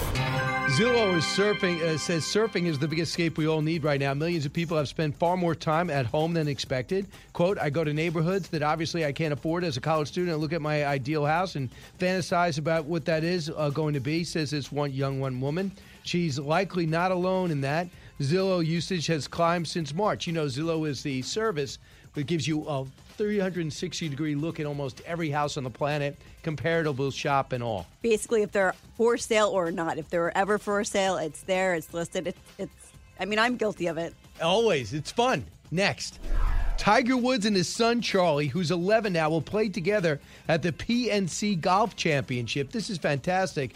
On Wednesday, the Golf Pro revealed that his 11-year-old son will team up with him at the PNC. You know, he's big, uh, big into his kids. December 17th through the 20th, it's a father-son challenge designed to bring together PGA Tour and LPGA uh, athletes. But here's a little different. You'd watch that, right? I would. It's the first time they're going to compete together. One and then two. Um, apparently, Charlie's already made a name for himself and is an accomplished junior golfer in Florida.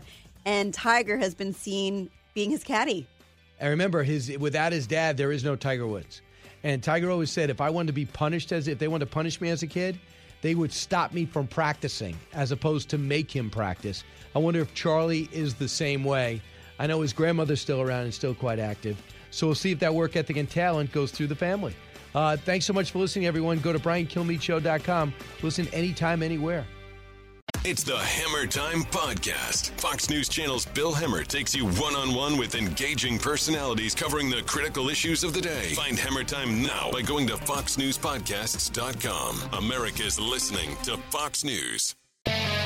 From the Fox News radio studios in New York City, giving you opinions and facts with a positive approach. It's Brian Kilmeade. Thanks so much for listening, everybody. It's the Brian Kilmeade Show coming to you from New York, heard around the country, heard around the world. Uh, Will Cain will be joining us, one of the new up and coming stars at Fox News. Andy McCarthy will tell us what the president has in terms of legally, what hurdles he has to clear in order to uh, make his case to the American public as that December 6th or December 14th final deadline comes, where everybody has to certify their votes for their uh, state. But most are under the impression the president has not made his case strong enough yet or at least without evidence yet. So we'll talk about that. Meanwhile, we do have some news. Uh, Senator Rick Scott really heading up a lot of the strategy in Georgia has tested positive for the coronavirus. So let's hope the symptoms are mild and he can get back to work quick. So let's get to the big three. Now, with the stories you need to know, it's Brian's Big Three. Number three. It's really incredible. We have two vaccines that are 95% efficacious, that are safe, and that appear to work in elderly. We're going to have tens of millions of doses by the end of the year, and this is really the light at the end of the tunnel. Uh, Admiral Brett Giroir uh, talking about COVID 19 vaccine, FDA approval on the way. Meanwhile, parents and kids, business owners and workers worry. Worry that they're going to get shut down by their city, their state, their county, and it's out of their control. Why I believe staying open and living life is the only way to fight this China plague. Number two. But I think Joe Biden is right to say we should all make an effort to listen to the other side.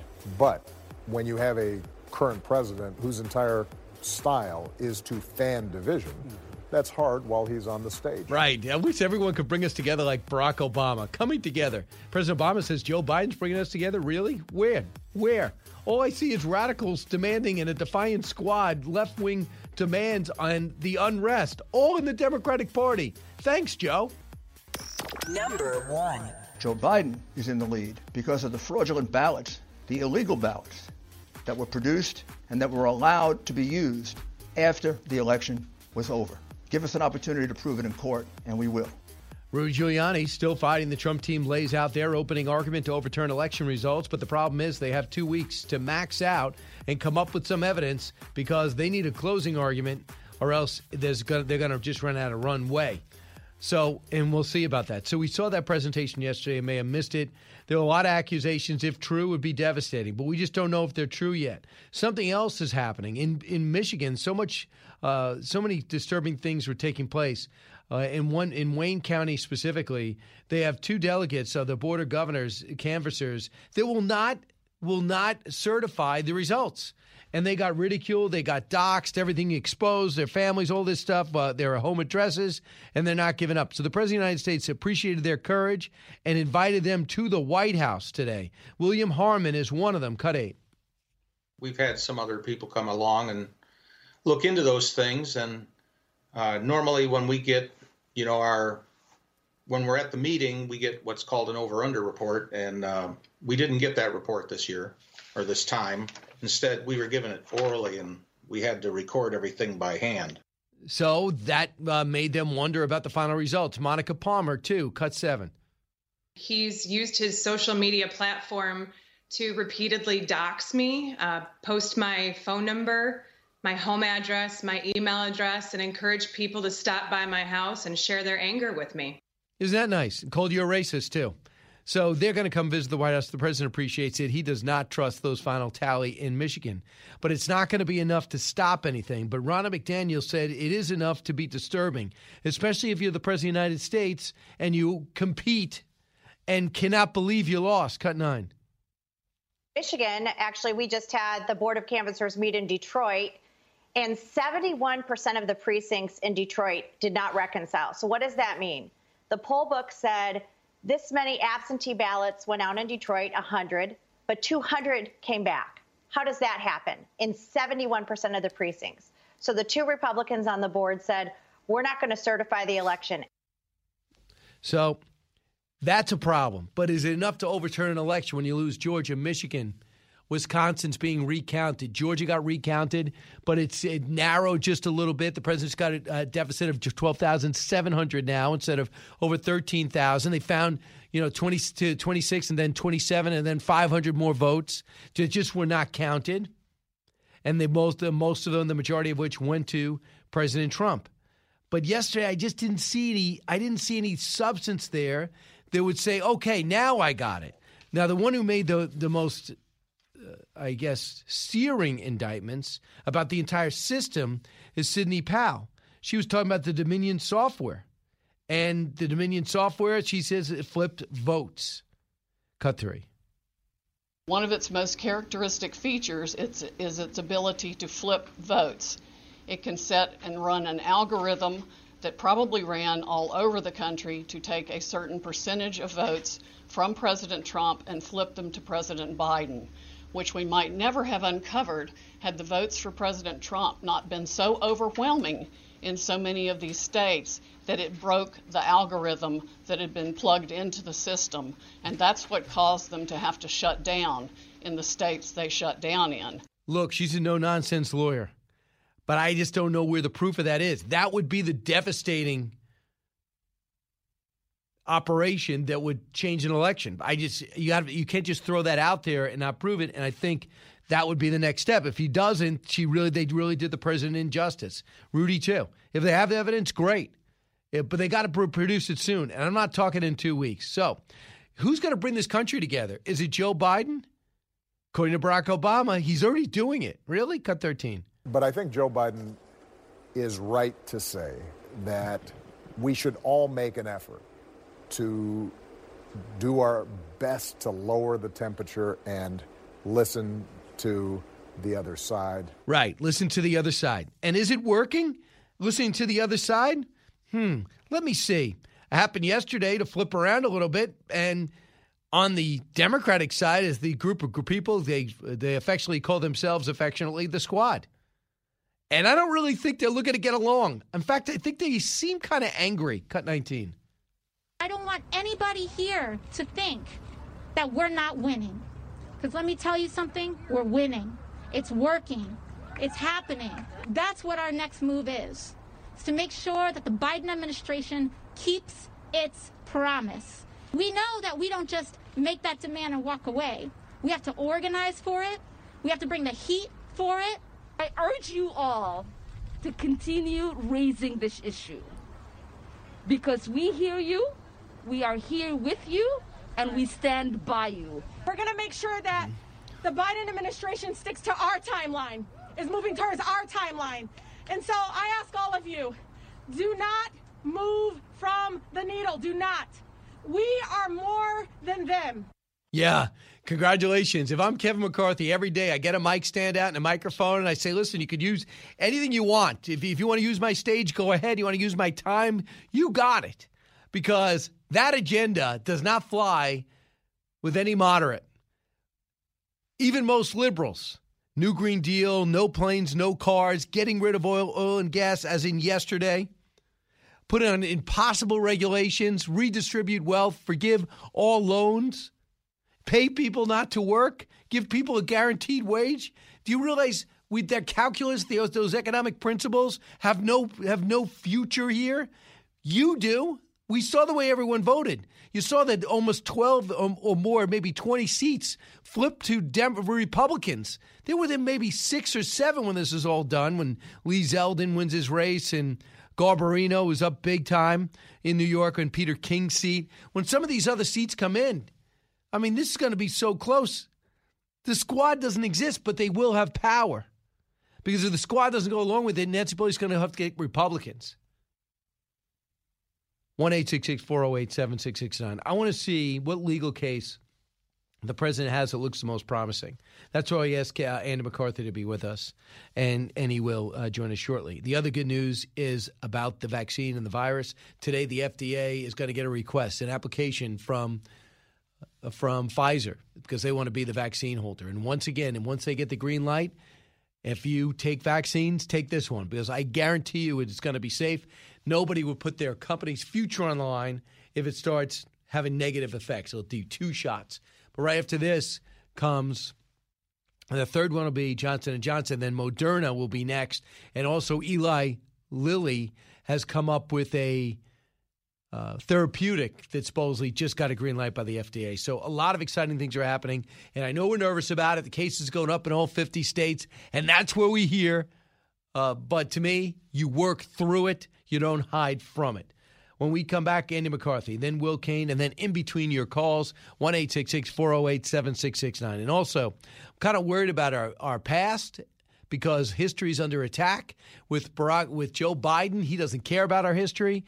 If they insist on putting this whole 1619 mindset into 17 instead of 1776. I worry about it. If you want your own uh, action plan, start with uh, go to briankilmeade.com, order any of my history books. You'll find out. And also watch the series on Fox Nation, What Made America Great. Don't move. Diving deep into today's top stories, it's Brian Kilmeade. Jason in the House, the Jason Chaffetz podcast. Dive deeper than the headlines and the party lines as I take on American life, politics, and entertainment. Subscribe now on FoxNewsPodcast.com or wherever you download podcasts. A talk show that's real. This is the Brian Kilmeade Show. We cannot let this happen to us. We cannot allow these crooks, because that's what they are, to steal an election from the American people. They elected Donald Trump. They didn't elect Joe Biden. Joe Biden is in the lead because of the fraudulent ballots, the illegal ballots that were produced and that were allowed to be used after the election was over. Give us an opportunity to prove it in court, and we will.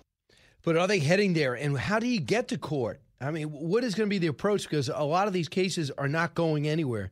Andy McCarthy, Fox News contributor, former assistant U.S. attorney for the Southern District of New York, knows Rudy Giuliani quite well, author of Ball of Collusion. Andy, from what you saw yesterday, what is the, the area in which is the most ripe to pursue?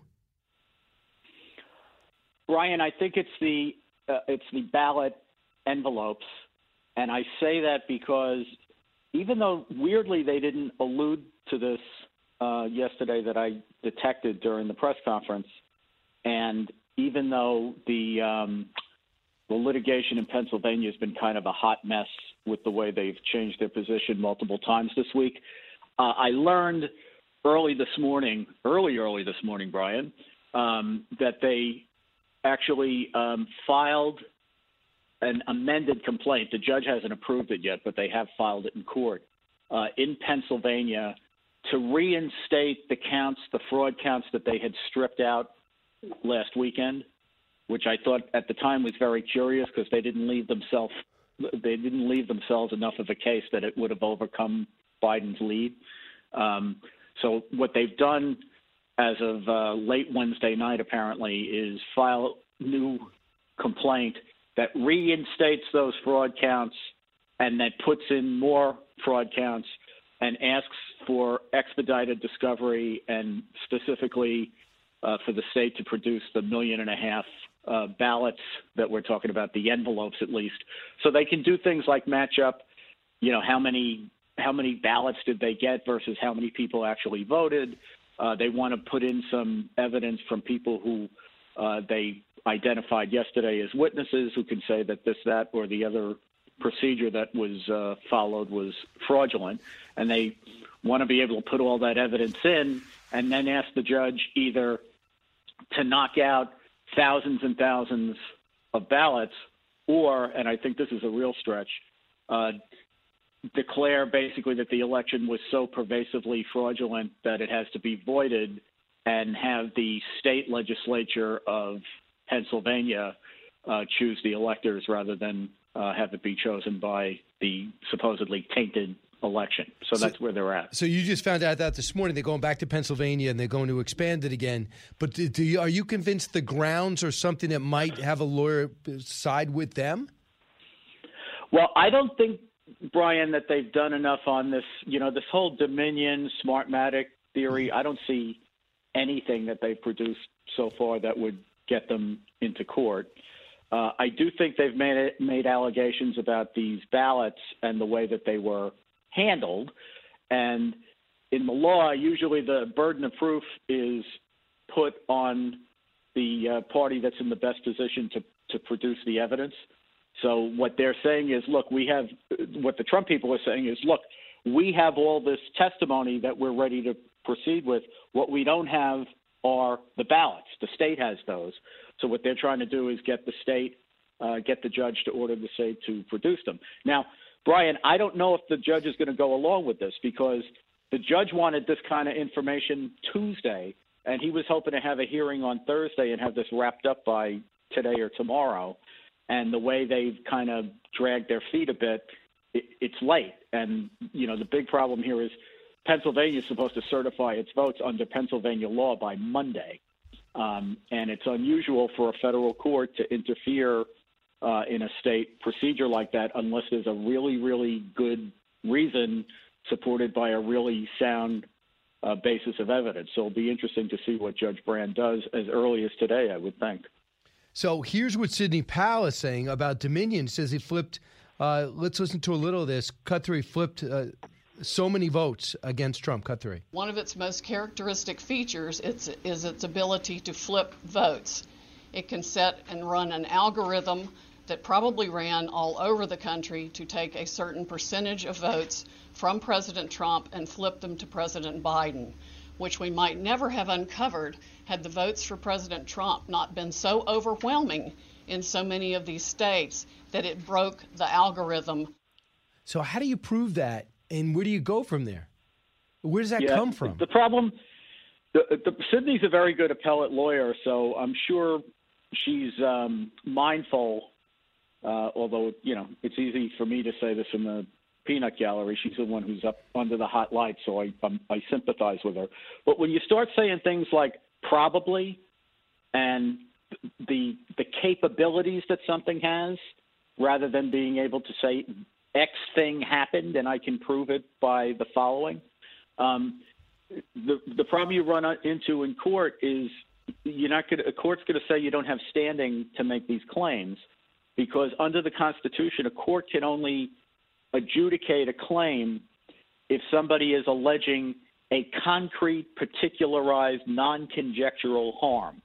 So if you're alleging something that didn't hurt you in particular, but hurt like the whole society as like your member one member of a society that got hurt by some policy you can't go to court on that. It's got to be a harm that's particular to you.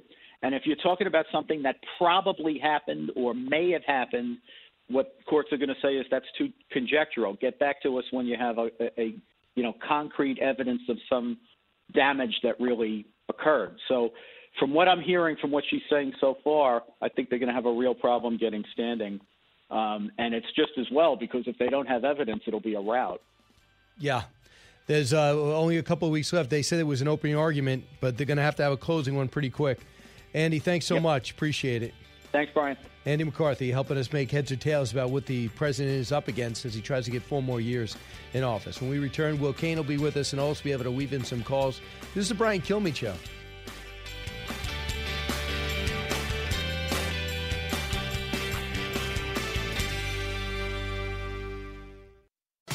Fox Nation presents podcasts Women of the Bible Speak. I'm Shannon Bream, host of Fox News at Night and author of the new book, Women of the Bible Speak The Wisdom of 16 Women and Their Lessons for Today. Subscribe now on Apple Podcasts, Spotify, FoxNewsPodcast.com, or wherever you download your podcasts.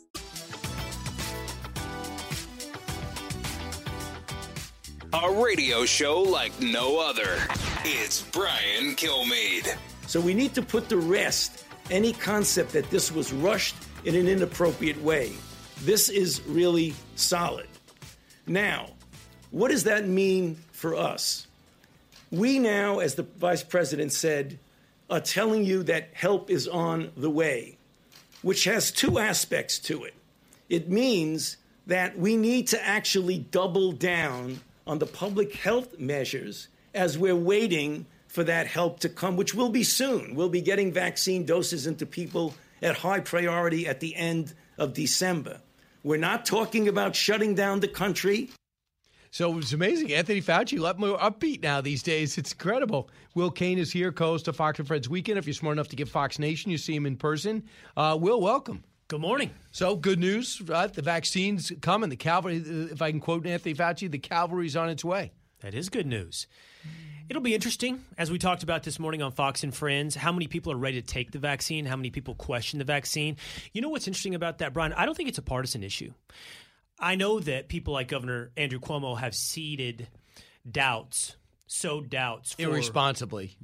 Incredibly irresponsibly for political purposes for quite some time now. But I think there are people on both sides of the political aisle that have lost so much trust in institutions. And I mean this at every level political, electoral, obviously media institutions, academic institutions. There's Americans who've lost faith and trust in so many different aspects of our society that that will apply regardless of your political background or your partisan affiliation to this vaccine as well. Well, I would think this: uh, the Trump supporters will say, "That's my guy that gave it to us," and then if it happens to overlap, if Donald Trump doesn't find a way to reverse what's happening with the election, if Joe Biden's in charge, they'll say, "Well, Biden's given it to me, and Trump came up with it. It might be the perfect mind meld." That's a, I would say, optimistic and rosy way to look at it. That you'll be able to say it's not assigned to any one administration, or you could look at it a pessimistic way and say it's going to give both sides a reason to doubt the vaccine. Well, that that would really be. Yet you are not pessimistic. So why are you pretending? uh, why are you pretending that you are? Uh, but there's been no national shutdown. Is Joe Biden the president? Obviously, much to the chagrin of many people, doesn't want to shut down. But what they're doing is shutting down gradually. They're just not saying it. I mean, in Michigan, you, you can uh, anyone above eighth grade's got to go home. You know they're going to begin to shut down gyms again. They said in New York, we're going to shut down restaurants and gyms, indoor dining shortly, within two weeks. Okay, thank you for, for that. Even though numbers are incredible, uh, incredibly low, and in a lot of these states, and you know, in California, nobody's going to school. So they say it's not a national lockdown, but we're gradually getting a lockdown. Don't you think it's valuable every once in a while to step back from the news cycle? I talk about this with my friends. Can we all just take a moment and look around at what we've accepted over a 10 month time frame, Brian?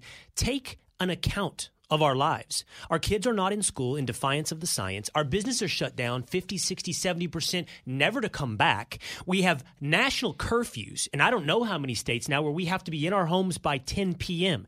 Do you know? In California, 10 to 5. Do you know that if you and I went out right now and went to a bar and decided to get a beer, which I hope to do with you at some point, we have to order a food item by order of Governor Andrew Cuomo. I do this with some of my buddies, and we sit there and marvel at the fact that we have to have the nachos. And by the way, if you doubt that you should have to have the nachos, well, you don't believe in the coronavirus and you don't take this pandemic seriously. And so, in order to fight the coronavirus, I guess I'll have the nachos. This is insanity. Just take a moment, man. Step back and see what we've accepted from an authoritarian standpoint. If you think this is sane, I think you are insane. Right. And if you aren't wondering where this is headed, you are a sheep. Uh, absolutely. So here we are two weeks later. We have not heard much from the president. Do you think ever, will we'd ever go this long without hearing from the president? We haven't. Remember, for the longest time, they said, Mr. President, just keep your eye on the ball and don't do this, don't do that. And he would go off. Now, for the last two weeks, almost nothing. He's going to make, uh, he's going to do a presser today uh, and talk about prescription drug prices, but no word is if he's going to take any questions. Why do you think that is? Why do you think he hasn't spoken yet? I don't know. I think that's a good question. I think the president has tweeted a ton, so we've heard of him or heard from him on his Twitter feed. Maybe the president isn't quite ready to tell us exactly his perspective on the outcome of this election, to tell us what he thinks about how this will all shake out. You know, I think it is all tied to what the outcome of these legal challenges to the election will be. I think that is the answer. I'm not sure what the answer is, but it leads us to whatever the eventual answer is to why we haven't heard from the president. And I think we're all caught in this news cycle, Brian. And you and I have talked about it a little bit on these legal challenges, how serious they are, how much truth is behind them. And I think my perspective on it is this I think we have to go into everything with an open mind and a willingness to hear the evidence. And I think we do. I think you do. I think I am. Let's No hear exactly what your case is, Mrs. Powell. But you're a lawyer. I am. Did you hear enough in that presser that they did? They should have made that crisp. Rudy comes out 15 minutes tops. Then here's uh, and then then you get uh, Jenna Ellis, and then you get uh, Sidney Powell. Boom, boom, boom. This is exactly what it is. Went on way too long. Having said that, what did you hear from the legal perspective that said, okay, they, they have a lot to go on or nothing to go on? Well, I heard very serious charges. And I think Jonathan Turley made an interesting point on his blog. He may have brought it up on your show this morning, Brian. The charges are so serious that what they amount to is that if they are false, Dominion voting systems, for example, could sue for defamation. They are criminal liability charges that are defamation per se. So the only defense against defamation is truth. So interestingly, Dominion could put everyone on notice today on what the actual truth is. And if they choose not to sue for defamation, that, that says be, something. I think that that I don't think it is dispositive. I think there are a lot of people that accuse of things that don't choose to sue, and it's not it's not you know evidence of the fact per se. It's not a conclusion, but it says something. So their statement yesterday says the latest flood of absurdities is deeply concerning, not just the Dominion, but also for our dedicated state and local partners in the electoral process. Dominion is plainly a nonpartisan American company with no ties to Venezuela or Cuba. Vote counts are conducted by county by county by state officials, not by Dominion or any other election technology. They went on to say that the other uh, the other is Votomatic or whatever it's called. They Smartmatic. said Smartmatic. They they are a competitor. Says I'm not working with them. We're a competitor. But if they sue, there are problems with Dominion. There have been problems in the past. And the thing I imagine, if they sue and people go, okay, good. I do have a problem. Two years ago, you did this. Two years ago, your software did that. So they could bring a lot of people in discovery that makes Dominion look bad. And I found this story that in 2019, that Amy Klobuchar, Senator Peters, and Senator Warner came out and said, "Why do we buy this Dominion software?" They were drawing questions problems." about it some time ago. in Right. 2019. Right. So does Dominion really want to say, "Oh, do I want that examination?" So, as Sidney Powell told Maria Bartiromo this morning, they have two weeks to provide this evidence before certification of the vote in most of these states. And she feels confident they'll be able to provide that evidence in the next two week time frame. I want you to hear what Tucker said about Sidney Powell. So she came out yesterday and had these allegations. She has this great reputation, but she had no proof yet. So evidently, Tucker called her and said, "If you have proof, I, I want to give you the time." So this is what he said yesterday. Cut five. So we invited Sidney Powell on the show. We would have given her the whole hour. We would have given her the entire week, actually, and listened quietly the whole time at rapt attention. That's a big story. But she never sent us any evidence, despite a lot of requests, polite requests. Not a page. When we kept pressing, she got angry and told us to stop contacting her. When we checked with others around the Trump campaign, people in positions of authority, they told us Powell has never given them any evidence either, nor did she provide any today at the press conference. Powell did say that electronic voting is dangerous, and she's right. We're with her there. But she never demonstrated that a single actual vote was moved illegitimately by software from one candidate to another. Not one. Why are we telling you this? We're telling you this because it's true. And in the end, that's all that matters the truth. It's our only hope. It's our best defense. And it's how we're different from them. We care what's true, and we know you care too.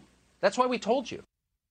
So my worry is the president is being told that there's some there there, and that's why he's holding the line. And Wisconsin's got a revote in two separate counties, three million dollars. Pennsylvania's being explored. Andy McCarthy just told us they they uh, they expanded the fraud allegations in in Pennsylvania. And we know in Georgia, the president could, might be demanding a third recount, only wants people to examine the signatures. So I worry that he's counting on his legal team and they might just be spinning on wheels because the country could use to get on track again. Turn the page, help with transition. My feeling, Will, is uh, there's nothing wrong with the president continuing to fight and still turn over information for the transition team for COVID 19 research as well as national security. Why make yourself vulnerable six months down the line if something negative happens to say, wow, if we only got the transition material in time? So, setting aside the transition for just a moment, which I agree with you, you can continue the fight while allowing a seamless potential transition to take place. Let me say this. Um, I think for most Americans, including myself, when you look at this, it doesn't, and I understand the power of this word and the limitations of this word, it doesn't feel right. What does that mean? It doesn't feel right. It means you look at an election that went like this 150 million votes cast, blowing out of the water voter turnout from American history. 80 million almost votes for Joe Biden and 73 million votes for Donald Trump. Inside of that 150 million vote turnout, massive mail in balloting to historical proportions.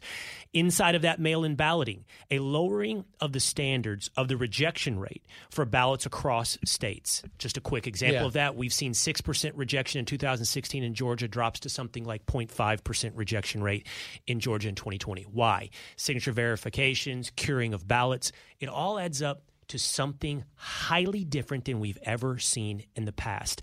And then when you see a candidate that did not campaign, let's be At real, all. did not campaign. and was terrible when he did. Terrible. He yelled at you the whole time.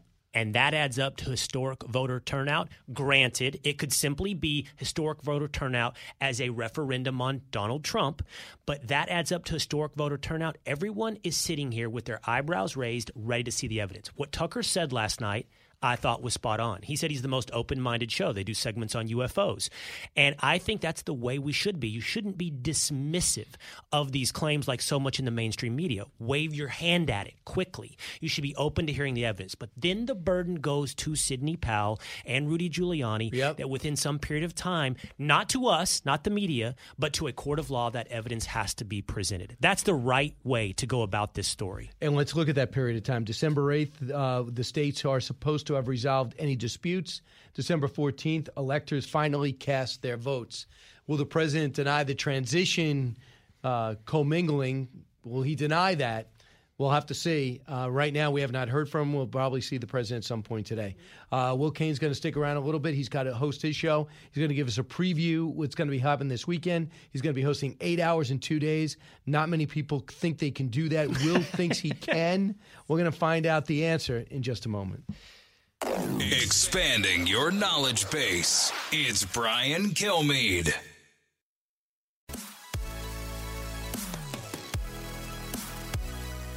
The more you listen, the more you'll know. It's Brian Kilmeade.